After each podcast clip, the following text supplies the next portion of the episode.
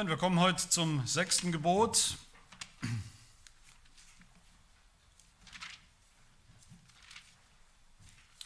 Das finden wir auch wieder in Exodus 20, Vers 13. Das sechste Gebot lautet, du sollst nicht töten. Und dazu hören wir, wie der Heidelberger Katechismus uns dieses Gebot erklärt und auslegt. Fragen 105 bis 7. Was will Gott im sechsten Gebot? Dass ich meinen Nächsten weder mit Gedanken noch mit Worten oder Gesten, erst recht nicht mit der Tat, selbst oder durch andere schmähe, hasse, beleidige oder töte. Ich soll alle Rachgier ablegen, mir nicht selbst Schaden zufügen oder mich mutwillig in Gefahr bringen. Darum trägt die staatliche Gewalt auch das Schwert, um das Töten zu verhindern. Spricht dieses Gebot nur vom Töten?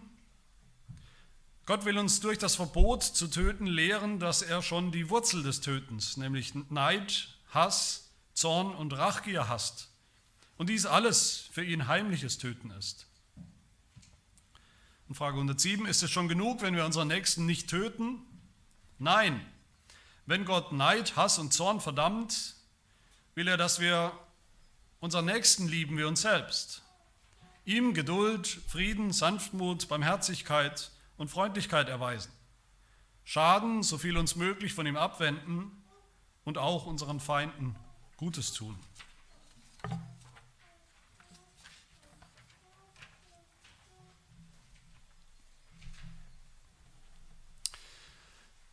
Ich denke, man kann sagen, dieses sechste Gebot ist vielleicht das am wenigsten umstrittene der zehn Gebote. Damit meine ich, es ist das Gebot, bei dem wir wahrscheinlich spontan am meisten Zustimmung finden bei allen Arten von Menschen. Wenn wir in der Fußgängerzone fragen würden, 100 Leute fragen würden, darf man töten oder darf man nicht töten, würden wahrscheinlich 99, 99,5 sagen, nein, das darf man nicht, natürlich nicht. Und wahrscheinlich ist das so egal, zu welcher Zeit und zu welcher, in welcher Kultur auch. Aber gleichzeitig denke ich, ist dieses sechste Gebot vielleicht deshalb, dieses sechste Gebot auch das irrelevanteste von allen zehn. Warum? Weil es eben das Gebot ist, so denken wir, dass 99 Prozent der Bevölkerung sowieso nichts angeht. Wer von uns kommt schon wirklich in die Versuchung, in seinem Leben, in seiner Lebzeit tatsächlich echt einen anderen Menschen umzubringen, zu töten, zu ermorden. Aber auch hier, wie bei allen anderen Geboten, versuchen wir eben, diese Gebote sozusagen in den Griff zu bekommen, indem wir sie eben minimal, minimalistisch verstehen und, und auslegen für uns. Wir reduzieren dieses Gebot, wir schrumpfen es so sehr zusammen, bis es am Ende sowieso überhaupt nur noch ganz, ganz, ganz wenige Menschen gibt, die das wirklich angeht, die jemals in die Versuchung kommen, dieses Gebot zu brechen. Die überragende Mehrheit, denken die, die meisten Menschen, die überragende Mehrheit der Menschen, der Bevölkerung, hat es nicht mal vor, dieses Gebot zu brechen und braucht es deshalb auch eigentlich gar nicht wirklich. Aber was dieses Gebot wirklich bedeutet für uns, das finden wir wie so oft heraus, wenn wir fragen, wenn wir das Gegenteil fragen, wenn wir fragen, warum nicht? Warum eigentlich nicht töten? Heute haben wir es da relativ leicht, weil unser Katechismus uns ja die, die maximale Auslegung, das breiteste Verständnis gleich mitliefert in den Fragen 106 und 107. Und in diesen drei Fragen haben wir wirklich eine ganz wunderbare Logik. Frage 105, die erste Frage, klar, der wörtliche Sinn, also das echte Töten, das tatsächliche Töten. Aber auch da sehen wir schon andere Sünden, die gleichgestellt werden mit dem tatsächlichen Töten. Dann Frage 106, wird das Gebot aus geweitet maximal auf heimliches Töten im Herzen, in verschiedenen Herzenshaltungen und Sünden im Herz. Und dann der notwendige dritte Schritt in Frage 107, dass wir uns fragen, okay, welche, welche positiven Aufgaben bleiben dann für uns? Welche positiven Aufgaben gibt uns dieses Gebot? Nämlich, dass wir unseren Nächsten lieben sollen und dass wir sogar unsere Feinde lieben sollen. Und das sind dann auch meine drei Punkte in der Predigt. Das echte Töten ist der erste Punkt, dann das heimliche Töten der zweite und zum dritten dann Nächstenliebe und Feindesliebe als Ziel. Zum ersten, zum echten Töten. Zum Wortlaut erstmal von diesem Gebot. Die meisten Bibelübersetzungen, die haben das sechste Gebot eben so, wie wir es auch gerade gehört haben, wie wir es auch kennen wahrscheinlich auswendig kennen. Du sollst nicht töten. Aber in Wirklichkeit wäre besser zu übersetzen, um, um klar zu machen, worum es wirklich geht, wäre besser zu übersetzen, du sollst nicht morden. Das sechste Gebot hat zum Beispiel überhaupt nichts, aber wirklich gar nichts zu tun mit der Jagd. Wenn ein Jäger auf die Jagd geht und einen Fuchs oder einen Reh oder eine Wildsau schießt, tötet, was mir immer schon mal wieder vorgeworfen wird, wie geht das als Pastor? Du darfst nicht töten, sollst nicht töten und dann schießt du ein Tier. Das sechste Gebot hat rein gar nichts zu tun mit einem Bauer oder mit einem Metzger, der sein Huhn tötet oder sein Schwein oder sein Rind. Wenn dieses Gebot zu, zu verstehen wäre, wenn es meint, töten allgemein in jeder Form absolut ist verboten, dann wäre jeder Krieg an und für sich falsch, auch übrigens ein Verteidigungskrieg, auch wenn man sich als Land verteidigt, wenn es sein muss, auch mit Toten oder weil es sein muss, auch mit Toten. Dann gäbe es auch keine Selbstverteidigung, wo ich mich vor einem Eindringling schützen kann, der vielleicht mich oder meine Frau bedroht, wo es vielleicht im Handgemenge auch dazu kommt, dass er möglicherweise stirbt, zu Tode kommt. Da gäbe es auch keine Todesstrafe. Das wäre ein Widerspruch zur Bibel selbst, die die Todesstrafe eben durchaus kennt in bestimmten Fällen durchaus vorschreibt, wie es unser Heidelberger hier auch tut, unser Katechismus in Frage 105. Da heißt es ja, die staatliche Gewalt trägt was? Ein Schwert. Ein Schwert, aber nicht zum Spaß, sondern ein Schwert, um Mörder, um Serienmörder, Massenmörder oder was auch immer zu töten mit der Todesstrafe. Um das Töten zu verhindern, sagt der Katechismus, um weiteres Morden zu verhindern. Also es geht hier ganz klar natürlich zuallererst um echtes Morden. Dass ich meinen Nächsten nicht töte mit der Tat, sagt der Katechismus. Aber warum eigentlich nicht? Wie gesagt, diese Frage müssen wir uns immer stellen. Warum eigentlich nicht? Das ist irgendwo wahrscheinlich noch selbstverständlich für uns. Ja, natürlich darf man nicht töten, auch wenn wir die Gründe nicht mehr so richtig wissen. Natürlich ist es schlecht. Aber ist das wirklich so? Ist das wirklich selbstverständlich? Ich glaube, wenn man jetzt an Deutschland denkt, das ist nur deshalb so, dass die meisten Menschen da zustimmen würden, vielleicht alle, weil wir noch in einem Land leben, in dem es noch viele, relativ viele christliche Restbestände im, im Denken gibt. Als Selbstverständlichkeit. Aber das bröckelt, das sehen wir alle überall, wie diese christlichen Selbstverständlichkeiten bröckeln und abnehmen. Und deshalb müssen wir wissen, warum eigentlich nicht? Warum ist eigentlich Töten verboten? Warum ist es absolut völlig undenkbar? Zum Morden. Zwei Gründe finden wir im Wort Gottes und dann auch etwas versteckt vielleicht, aber doch auch im Heidelberger, warum wir nicht morden sollen. Der erste Grund ist, weil absolut jeder Mensch ein Geschöpf Gottes ist, weil absolut jeder Mensch, ob er uns gefällt oder nicht, im Ebenbild Gottes geschaffen ist. Warum, frage ich mich oder frage ich euch, warum sehen wir Christen eigentlich, gerade wir Christen, warum sehen wir das Leben, menschliches Leben von Anfang bis zum Ende, von der Empfängnis eines, eines Fötus, eines Babys bis zum Tod, bis zum Hirntod als heilig an, als unantastbar? Warum ist das eigentlich so? Das ist so, weil wir wissen und überzeugt sind, weil Gott dieses Leben in jedem Fall gegeben hat. Gott allein ist der Geber von allem Leben. Er hat den Menschen geschaffen in seinem Ebenbild. Und genau deshalb ist es verboten und es ist völlig undenkbar, dass der Mensch einen anderen Menschen einfach so kaltblütig ermordet. Wer es trotzdem tut, der will am Ende, wenn wir das ernst nehmen, der will nicht nur ein Menschenleben auslöschen, der löscht nicht nur ein Menschenleben aus, der will eigentlich Gott auslöschen, den Schöpfer dahinter, das Bild dahinter. Johannes Calvin sagt, jeder Mord an Menschen ist Frevel gegen Gott. Es ist wieder die Natur, sagt er weiter, wenn Menschen so aufeinander losgehen, dass sie das Ebenbild Gottes auslöschen wollen. Das ist Mord. Man will nicht nur einen Menschen, man will das Ebenbild Gottes auslöschen. Das ist der erste Grund, warum Mord undenkbar ist. Und ich denke, hier haben wir oder kriegen wir wieder ein echtes Problem in unserer Gesellschaft. Wie gesagt, wenn diese christlichen Restbestände, diese Selbstverständlichkeiten, die wir noch irgendwo haben, wenn die mal sich auflösen immer mehr, verloren gehen, wofür es ja deutliche Anzeichen gibt in unserem Land, dann ist der Mensch eben nur noch ein, irgendein ein Bollen, eine Zell, Zellmasse. Der Fötus. Kein Ebenbild Gottes mehr. mit eigener Menschenwürde, dann kann er ja abgetrieben werden. Das sind ja nur ein paar Zellen. Dann ist eben ein alter Mensch mit 90 oder 95 oder 100 oder ein Behinderter ist dann eben nur noch ein Abfall oder ein Wegwerfprodukt der Gesellschaft und kann dann auch beseitigt werden. Und dann ist Mord vielleicht auch irgendwann als nächste Stufe, ist dann Mord auch gar nicht mehr so abwegig oder so grundsätzlich tabu oder falsch. Warum denn eigentlich nicht morden? Warum nicht morden? Den ermorden, der uns nicht passt, wenn wir doch alle am Ende nur Produkte des Zufalls sind, Produkte der Evolution sind. Wenn wir Produkte von völlig wertlosen chemischen Prozessen sind, ohne eigenen Wert. Man kann es sogar ausrechnen. Ich glaube, es hat jemand ausgerechnet. Ich weiß nicht mehr, was ist der materielle Wert eines Menschen? Irgendwo bei ein paar Euro liegt das, glaube ich, der materielle physische Wert. Ohne Menschenwürde. Und das kommt. Aber es gibt noch einen zweiten Grund. Wer mordet, der spielt selbst Gott. Alle Formen von Mord und Totschlag sind Anmaßungen von Menschen, die selber Gott sein wollen, selber Gott spielen wollen. Gott hat das Leben geschenkt, allen Menschen das Leben geschenkt. Der Mörder beendet es, erklärt es für beendet, vernichtet es, nimmt es weg, nimmt es zurück. Er spielt Gott. Er spielt eine Art Schöpfer oder Antischöpfer. Er will Gottes gute Schöpfung zerstören im anderen. Aber Gott ist der Einzige, der Leben geben kann. Gott ist der Einzige, der Leben wieder nehmen kann. Deuteronomium 32, 39 heißt es, da spricht Gott selbst, seht nun, dass ich, ich alleines bin und kein Gott neben mir ist. Ich bin's, der tötet und lebendig macht.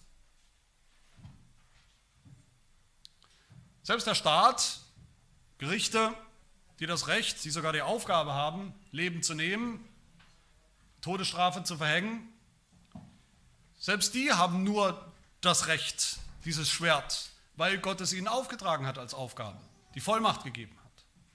Und nur für einen Zweck. Die staatliche Gewalt, wie der Katechismus sagt, trägt das Schwert, um das Schwert, mit dem sie auch töten, aber nur um das Töten, um weiteres Töten und Morden zu verhindern, um Mord und Totschlag zu verhindern. Es gibt einen sehr spannenden Zusammenhang in der Bibel, wenn man mal drüber nachdenkt, zwischen der Todesstrafe und dem sechsten Gebot. In der Begründung für die Todesstrafe im Alten Testament finden wir gleichzeitig die Begründung für das Verbot, jemanden zu ermorden. In Genesis 9, da heißt es, wer Menschenblut vergießt, der Mörder, wer Menschenblut vergießt, dessen Blut soll auch durch Menschen vergossen werden. Todesstrafe. Denn, die Begründung, denn im Bild Gottes hat er, hat Gott den Menschen gemacht. Das ist die Begründung. Für beides. denke, das macht Sinn, das verstehen wir. Ich denke, auch dieser Teil des Gebotes ist klar, das echte Töten, das echte Morden. Aber so klar es ist einerseits und so groß die Übereinstimmung ist, wie gesagt, in diesem, in diesem Punkt, so schlimm sind doch die Verbrechen genau gegen diesen Punkt, genau gegen dieses Gebot in unserer modernen Gesellschaft. Ich will das nur anreißen, da könnte man zu jedem Punkt viel sagen. Euthanasie, aktive Sterbehilfe, aktiv einzugreifen durch irgendwelche Medikamente oder eine Spritze oder was auch immer, um ein Leben zu beenden, selbst wenn der andere, der Alte in dem Fall oft oder der Behinderte, sich das wünscht. Auch wenn wir oft sagen, das Schönreden und sagen, deshalb heißt es auch Euthanasie, weil das ein schöner Tod ist angeblich, selbst wenn wir oft sagen, das ist doch ein Akt der Gnade, wir tun doch, das ist ein Akt der Liebe gegenüber dieser Person, die will das, die wünscht sich diesen assistierten Selbstmord. Es bleibt trotzdem eine Anmaßung. Es bleibt trotzdem dabei, dass wir uns an Gottes Stelle stellen und entscheiden über Leben und Tod und ein Leben beenden. Oder Abtreibung, auch das können wir drehen und wenden, wie wir wollen. Am Ende ist das auch und bleibt das nur eins, nämlich Mord. Da werden mittlerweile, sind ja mittlerweile schon Generationen von Kindern, die da ausgelöscht, ermordet werden, bevor sie überhaupt das Licht der Welt erblicken. Und da können wir viel reden über die Nöte, die vielleicht in den einzelnen Situationen eine Frau gerade erlebt, aber keine Not der Welt, keine Not von irgendeiner Frau rechtfertigt die Tötung bei einem anderen Menschen. Ein Kind hat Würde, egal ob es gerade noch im Mutterleib ist, noch nicht geschlüpft oder ob es gerade schon draußen ist. Das macht keinen Unterschied für das Leben dieses Kindes. Aber interessanterweise, wenn ein Kind dann mal geboren ist und drei Monate oder ein Jahr alt ist und dann hat eine Mutter so eine Not, käme ja heute auch niemand auf die Idee, dass es irgendwie in Ordnung sein könnte, das Kind dann zu töten, weil es eben nicht passt ins Leben. Und hier stehen wir sogar an einem echten Wendepunkt, denke ich, oder sind vielleicht schon über, die, über diesen Wendepunkt hinweg und drüber. Die christlichen Kirchen waren eigentlich immer die, die am lautesten beschützt und verteidigt haben, das, das Recht des ungeborenen Lebens, der ungeborenen Kinder. Früher war das so. Aber in wenigen Jahren oder Jahrzehnten hat sich das Blatt gewendet, sodass mittlerweile Theologen, große Teile der Kirchen mittlerweile längst nicht mehr von Mord sprechen, wenn es um Abtreibung geht. Längst nicht mehr. Sondern, wovon reden sie? Von dem Recht der Selbstbestimmung der Frau. Auf Kosten des ungeborenen Kindes natürlich. Und da gibt es noch andere Formen des Tötens oder der fahrlässigen Tötung, die heute einfach so toleriert werden in unserer Gesellschaft. Ich will nur andeuten, die jetzt aktuell wieder aufkommende radikale Weigerung, sich impfen zu lassen. Ich meine jetzt nicht so sehr oder nicht exklusiv die Covid-Impfung, ich meine hier noch viel mehr. Ich meine hier die Impfung allgemein. Ganz traditionelle Impfung. Da kommen jetzt wieder neu Impfgegner auf. Impfung, ich meine Impfung hier gegen absolut tödliche Krankheiten. Damals war es noch die Pest, dann die Pocken, Tollwut, was es da alles gab, Tetanus, Krankheiten, die ja praktisch ausgerottet sind, ausgerottet waren bei uns. Und durch die Impfung Tausenden, Hunderttausenden von Menschen das Leben gerettet wurden. Heute sind wir wieder an dem Punkt, dass wir so individualistisch geworden sind in unserer Gesellschaft, dass diese echten radikalen Impfgegner wieder auch, wenn es sein muss, den Tod anderer in Kauf nehmen, fahrlässig in Kauf nehmen, sodass mittlerweile sogar wieder einige von diesen alten, eigentlich dachte man ausgerotteten Krankheiten wieder da sind, wieder aufblühen. Ich denke auch an den, an den, Lebens, den homosexuellen Lebensstil. Auch da hören wir natürlich in den Medien, das ist jedermanns Freiheit, jeder kann tun und machen, was er will. Die Realität wird natürlich verschwiegen. In Wirklichkeit, in vielen Fällen, mehr als man denkt und mehr als gesagt wird, man geht von 15 Prozent oder mehr aus, dieser Menschen mit diesem Lebensstil tragen mittlerweile das tödliche HIV-Virus mit sich. Und nicht nur mit sich, sondern verbreiten es auch. Manchmal ohne was zu sagen. Darüber spricht man natürlich nicht weiter, ist aber letztlich eine Form der fahrlässigen Tötung. Gegen all diese Formen, echte Formen des Tötens, hat der Staat eigentlich genau dafür hat der Staat eigentlich dieses Schwert bekommen, um diese Dinge, diese, dieses Töten zu verhindern, um uns davor zu beschützen, andere davor zu beschützen, die Unschuldigen davor zu beschützen. Aber er tut das, wie wir alle wissen, natürlich oft nur halbherzig bis gar nicht mehr. Aber dann lenkt der Katechismus unseren Blick auch noch auf eine ganz andere Perspektive, nämlich nicht nur auf den anderen. Den anderen darf ich nicht töten, sondern auch auf mich. Mich selbst darf ich nicht töten. Katechismus sagt, ich darf mir selbst nicht Schaden zufügen oder mich mutwillig in Gefahr bringen. Auch da brauche ich eigentlich nicht allzu viel sagen. Ich denke, das wissen wir alle, vielleicht nicht die konkreten Zahlen, aber alle 53 Minuten nimmt sich in Deutschland jemand das Leben. Mehr als 150.000 Suizidversuche jedes Jahr noch dazu, Versuche. Und auch hier ist es so, dass wir mittlerweile völlig schräg denken darüber. Wir sagen, klar, Selbstmord oder wie es heute heißt, Freitod, das ist ein Freitod, auch wieder so ein schönes Wort, ist schlimm, wissen wir alle, das ist schlimm für die, die, bei denen es so weit kommt, die keinen anderen Ausweg mehr sehen, aber viel schlimmer oder viel weniger schlimmer ist so ein Selbstmord als ein echter Mord. Es betrifft ja nur ihn selbst. Schadet nur ihm selbst. Nein, das sechste Gebot verbietet das ganz genauso und aus demselben Grund, weil ich da auch im Selbstmord einen Menschen auslösche, der in Gottes Ebenbild gemacht ist, weil ich auch da mich hinstelle als Richter über Leben und Tod, als den, der Leben eben nehmen kann. Und mutwillig in Gefahr bringe ich mich auch, wie der Katechismus sagt, wenn ich mein eigenes Leben einfach gar nicht schätze. wenn ich völlig unvorsichtig bin. Oder wenn ich sowieso denke, was viele denken heute, Jugendliche manchmal mehr, vielleicht jugendliche Männer noch mehr, ich bin sowieso unsterblich. Mir passiert sowieso nichts. Der Tod passiert immer anderen, aber nicht mir.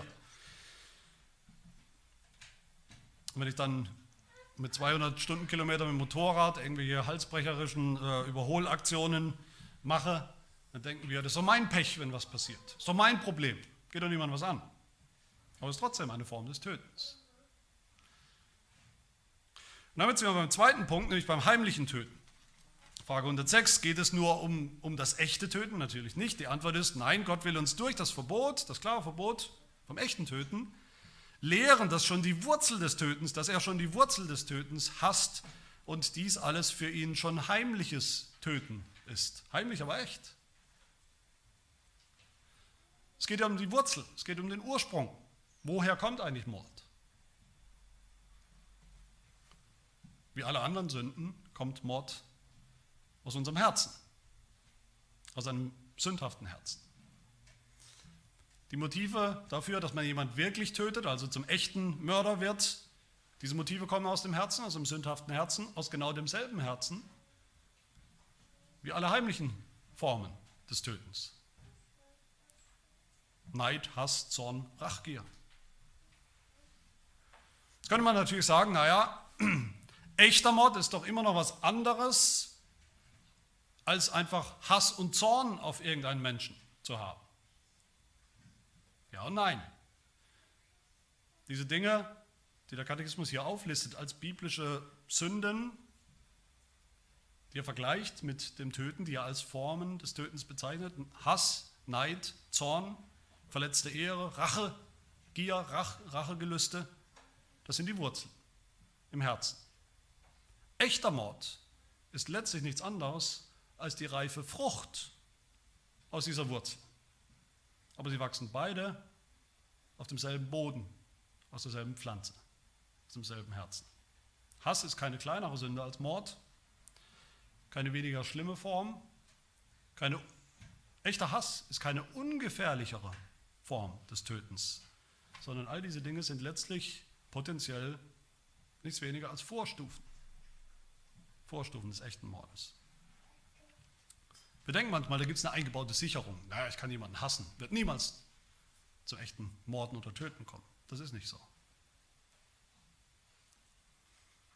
Niemand, denkt mal drüber nach, absolut niemand hat jemals einen anderen Menschen ermordet.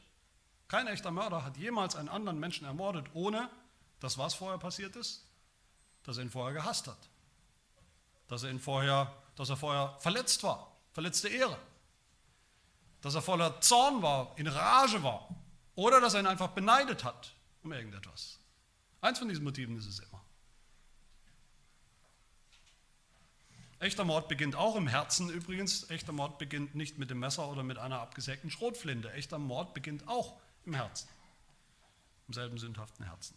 Gedanken, Worte, Gebärden, der Katechismus sagt, die kommen zuerst und dann kommt irgendwann die Tat.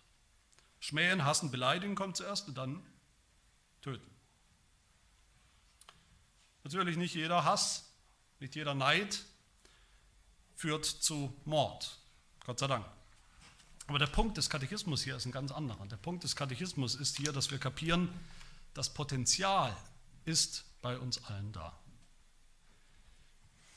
Wenn genügend Faktoren zusammenkommen würden in unserem Leben, genügend schlimme Druckfaktoren von allen Seiten über eine gewisse lang, äh, Zeit, die lang genug ist, wären wir alle in der Lage. Wären wir alle in der Lage, aus dem heimlichen Morden in unserem Herzen ein echtes Morden zu machen. Die, die es wirklich tun, zu Mördern werden in ihrem Leben, sind nicht geboren als schlimmere Menschen als wir, vorherbestimmt zum Mörder. Wir haben dieselben sündhaften Herzen wie wir. Die Sünde ist genauso schlimm. So sagt es auch Jesus in der Bergpredigt. Wir denken gleich, ach, der übertreibt da wieder völlig, aber Jesus sagt es nun mal so in der Bergpredigt. Er sagt, ihr habt gehört, dass zu den Alten gesagt ist, du sollst nicht töten, das sechste Gebot. Wer aber tötet, also da spricht er vom echten Mord, wer tötet, der wird dem Gericht verfallen sein. Richtig, soweit würden wir zustimmen. Dann fängt Jesus aber vielleicht an zu übertreiben, denken wir. Ich aber sage euch, jeder, der seinem Bruder ohne Ursache zürnt, wird im Gericht verfallen sein. Wer zu seinem Bruder verschiedene Schimpfworte sagt, ihn verflucht, wird dem höllischen Feuer verfallen sein. Warum das denn? Dieselbe Strafe, genauso schlimm. Warum?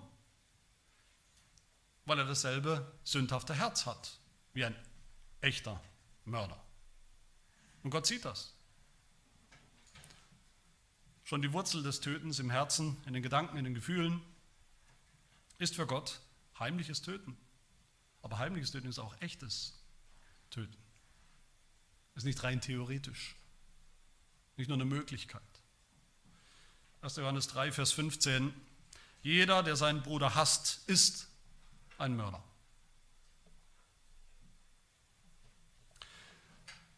Was glauben wir denn eigentlich, warum Jesus Christus am Kreuz gestorben ist? Warum musste Jesus Christus ausgerechnet ermordet werden? Warum steht ein Mord im Mittelpunkt des Evangeliums? Warum hat Jesus die Todesstrafe erlitten?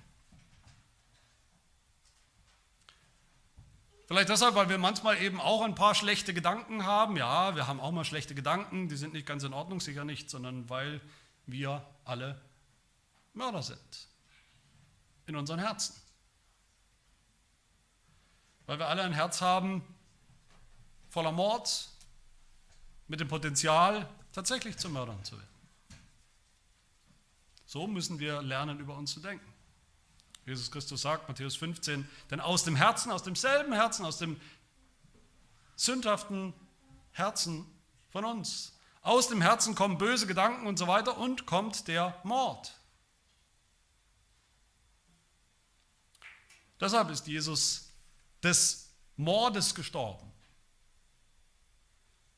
um die Wurzel des Mordens oder des Tötens aus von uns wegzunehmen. Um diese Sünde mit sich ins Grab zu nehmen, um uns ein neues Herz zu geben, das nicht mehr bereit ist zu töten, im schlimmsten Fall, sondern ein Herz, das jetzt in allen Menschen, egal ob gut oder böse, zumindest Gottes Ebenbild erkennen und schätzen und achten und respektieren. In Jesu Mord, in Jesu Blut finden wir Vergebung für alle Sünden, selbst für den Mord in unseren Herzen. Das ist das Evangelium. Das sehen wir doch immerhin auch deutlich in den Worten Jesu, als er am Kreuz hing, als er vom Kreuz herab noch gesagt hat, über seine Mörder, über Mörder gesagt hat, Vater, vergib ihn, Vater, vergib ihn, den Mördern. Wenn wir das kapiert haben, meine Lieben, dann sind wir bereit für den letzten Punkt und wahrscheinlich auch den wichtigsten nämlich die Nächstenliebe und die Feindesliebe. Jetzt sind wir bereit zu sehen, wie das Evangelium, das ist ja das Ziel, wie das Evangelium in diesem Gebot aufstrahlt, aufleuchtet, wie das Evangelium hinter diesem sechsten Gebot auch steht und sein Motor ist. Das Gebot zu erfüllen vom Evangelium her in seinem positiven Sinn, zu erfüllen, wie es Jesus Christus selbst erfüllt hat. Für uns und wir jetzt nach ihm. Geistlich, wie wir heute Morgen gehört haben. Im Geist und nicht nach dem Buchstaben. Das ist eigentlich die eigentliche positive Absicht in diesem Gebot, das, man könnte sagen, das evangelische Prinzip dahinter, worum es geht im sechsten Gebot ist, nicht töten, nicht hassen, sondern lieben. Frage 107. Reicht es, wenn wir gerade mal mit Hängen und Würgen sozusagen unseren Nächsten nicht abschlachten, nicht töten, Nein, natürlich nicht. Das ist nur die erste Hälfte und nicht mal das. Die Antwort im Katechismus, wenn Gott Neid, Hass und Zorn verdammt, dann will er, dass wir unseren Nächsten lieben wie uns selbst. Darum geht es eigentlich. Johannes Calvin sagt zu diesem Gebot und zu den anderen, die noch kommen, zu den Geboten 5 bis 10 insgesamt, die Summe der zweiten Tafel, des zweiten Teils der zehn Gebote, da sagt er, unterm Strich ist das überhaupt kein Verbot, sondern ein klares und ausdrückliches Gebot, nämlich du sollst deinen Nächsten lieben wie dich selbst. Darum geht's. Das bedeutet sagt Calvin weiter, wir sollen alles tun, was in unserer Macht steht, um das Leben unseres Nächsten zu schützen. Alles daran setzen, ihm zum Wohlergehen zu verhelfen und allen Schaden von ihm abzuwenden und ihm in aller Not und Gefahr beizustehen. All das ist hier drin und ist hier wirklich mit gemeint von Gott. Das Gegenmittel könnte man sagen gegen Mord. Mord in der Tat, Mord im Herzen, heimlich. Das Gegenmittel ist Liebe. Klingt einfach. Das ist der eigentliche Sinn, das eigentliche Ziel von diesem sechsten Gebot. Und zwar gleich zweierlei Arten von Liebe sind das Ziel von diesem Gebot. Die erste ist die Nächstenliebe. Dass wir unseren Nächsten lieben wie uns selbst, sagt der Katechismus, dass wir Schaden von ihm abwenden, so gut wir können. Das, was in unserer Macht steht. Ich will das mal praktisch machen, was das bedeutet oder bedeuten kann. Corona ist ein Wort, das wir mittlerweile kaum noch hören können, aber ist nun mal eine Realität, noch, noch immer, vielleicht für längere Zeit in irgendeiner Form. Gerade in dieser Corona-Zeit habe ich immer wieder festgestellt, wie viel falschen, sündhaften, bösen Individualismus es gibt, auch unter Christen. Auf beiden Seiten. Was meine ich damit? Da gab es die einen, die gesagt haben, okay, so ein Anklang an den Heidelberger Katechismus, ich darf mir selbst nicht Schaden zufügen. Das sagt auch der Katechismus. Also, was bedeutet das? Dann ziehe ich mich zurück. Ich ziehe mich zurück, ich helfe nicht mehr, ich mache nicht mehr die Tür auf, ich diene nicht mehr dem, der mich vielleicht anstecken könnte. Ich ziehe mich aus allem zurück, meine Gesundheit geht vor. Ich gehe vor. So eine Haltung ist sicher nicht Sinn von dieser Aussage in unserem Katechismus. Und die, interessanterweise als Nebenbemerkung, die, die unter anderem auch unseren Katechismus geschrieben haben, waren die allerersten in der Reformationszeit, die Reformatoren, die allerersten, die dafür waren, auch selbst hingegangen sind in die Pestgebiete, als es die Pest gab damals, um Menschen, den Armen, den Hilfsbedürftigen, den Kranken zu helfen. Haben sie sich damit selbst Schaden zugefügt? Natürlich haben sie selbst Schaden zugefügt. Haben sie in Gefahr gebracht? Ja, sie haben sie in Gefahr gebracht. Aber eben nicht mutwillig, aus Blödsinn, sondern aus Nächstenliebe. Richtig, ja, wir dürfen anderen keine Risiken aufbürden, das dürfen wir nicht. Wir haben nicht das Recht, einem anderen ein Risiko aufzuhalsen. Andere dürfen wir nicht gefährden, uns selbst allerdings schon. Wenn es aus Nächstenliebe geschieht. Ja, sogar noch weiter. Die Nächstenliebe erfordert das, dass wir uns manchmal selbst in Gefahr bringen.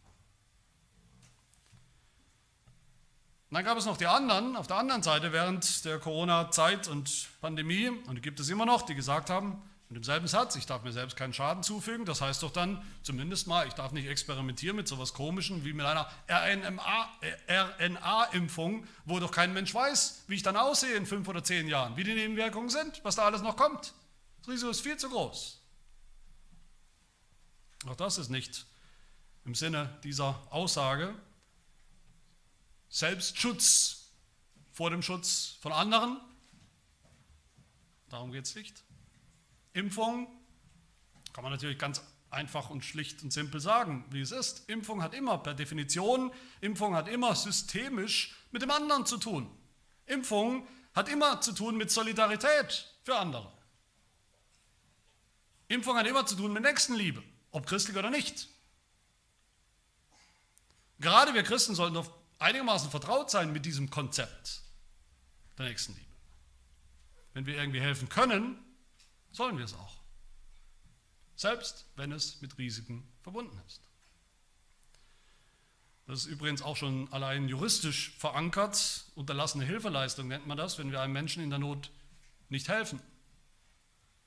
Selbst wenn es für uns ein gewisses Grad an Risiken beinhaltet ein zumutbares Risiko beinhaltet.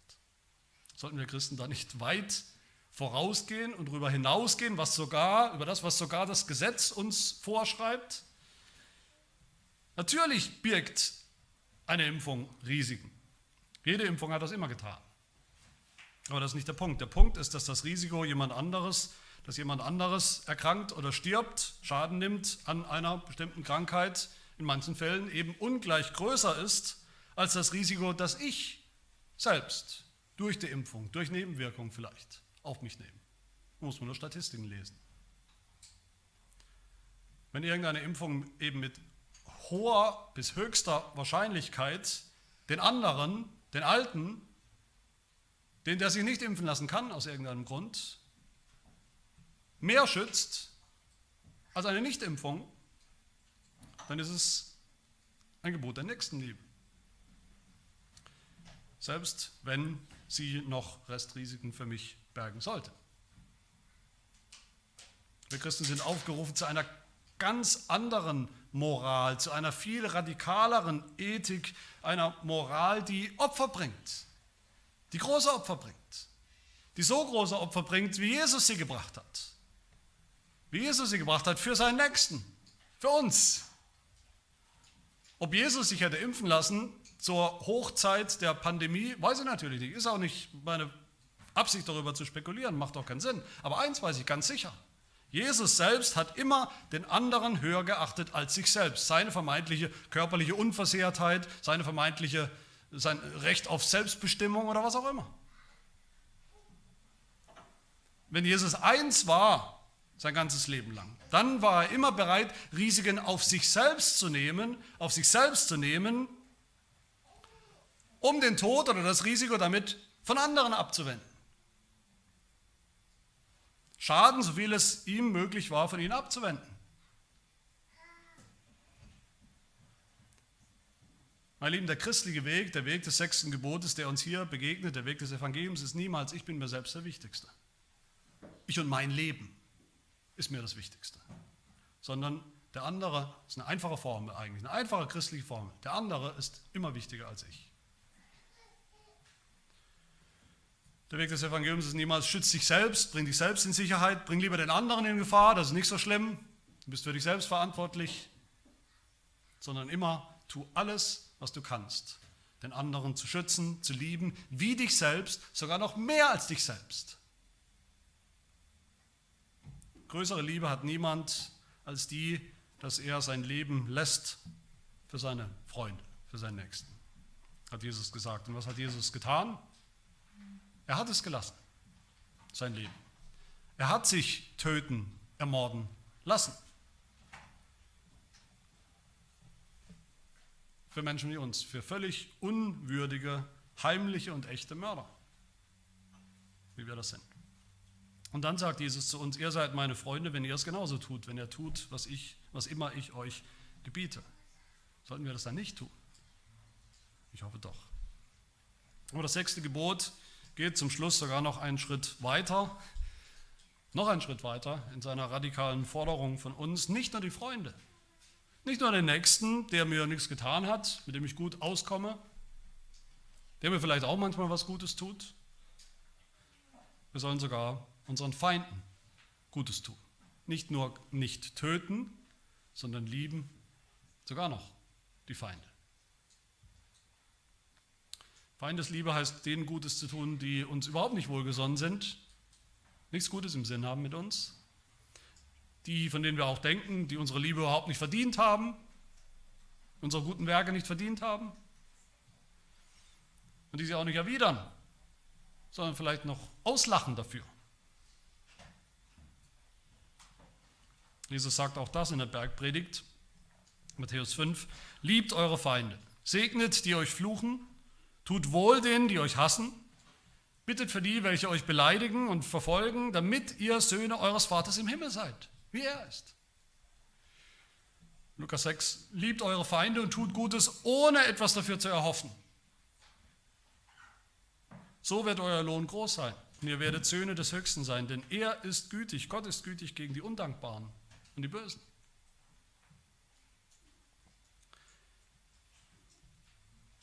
Meine Lieben, gerade das, gerade dieser Punkt, gerade die Feindesliebe, die Liebe zu einem erklärten Feind, ob wir ihn zum Feind erklärt haben oder, oder er sich zum Feind gegen uns erklärt hat, die Liebe, die Feindesliebe ist die ultimative und beste Anwendung von diesem sechsten Gebot. Der beste Beweis, dass wir dieses sechste Gebot kapiert haben, ist, dass wir die Feinde lieben, dass wir einen Feind lieben. Für Feindesliebe Jemand, der das tut heutzutage, dafür, für dieses Phänomen, einen Feind zu lieben, gibt es immer noch keine Erklärung in dieser Welt. Die Menschen haben keine Erklärung dafür. Es gibt nur eine Erklärung, Jesus Christus. Das Evangelium. Feindesliebe ist das beste Zeugnis für das Evangelium in der Welt, die sowas nicht kennt. Warum um alles in der Welt sollten wir unsere Feinde lieben? Weil sie trotzdem, wie wir gehört haben, Ebenbilder Gottes sind, egal wie sie sich benehmen uns gegenüber.